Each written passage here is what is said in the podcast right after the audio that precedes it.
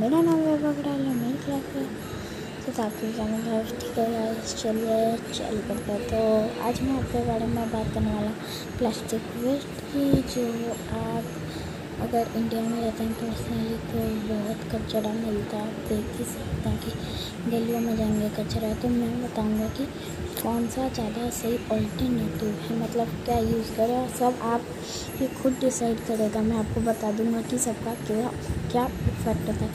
पहले हम प्लास्टिक पे आते हैं। प्लास्टिक तो आपको सबको पता ही है कैसा है। तो प्लास्टिक के बारे में तो इंट्रोडक्शन देने की ज़रूरत नहीं है।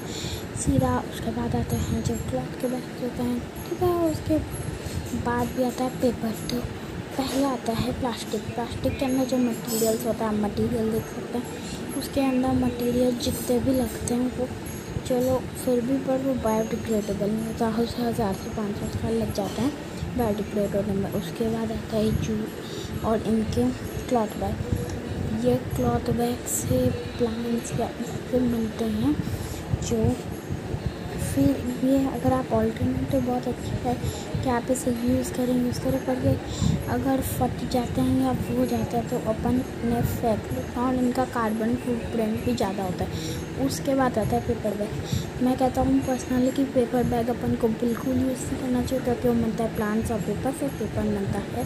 ट्री से और उसका बहुत ज़्यादा कार्बन इफ़ेक्ट होता है। तो प्लीज़ गाइस मेरे हिसाब से आपको यूज़ करना चाहिए। एक मीडियम के अंदर जो मैंने आपको बताया क्लॉथ बैग और उसे हमेशा यूज़ करिएगा कभी मत फेंकिएगा टेढ़ आ जाए तो भी उसे कबाड़ी वाले को दे दीजिएगा। ठीक है गाइस आज के लिए बस इतना ही, फिर कभी बात करते हैं। बाय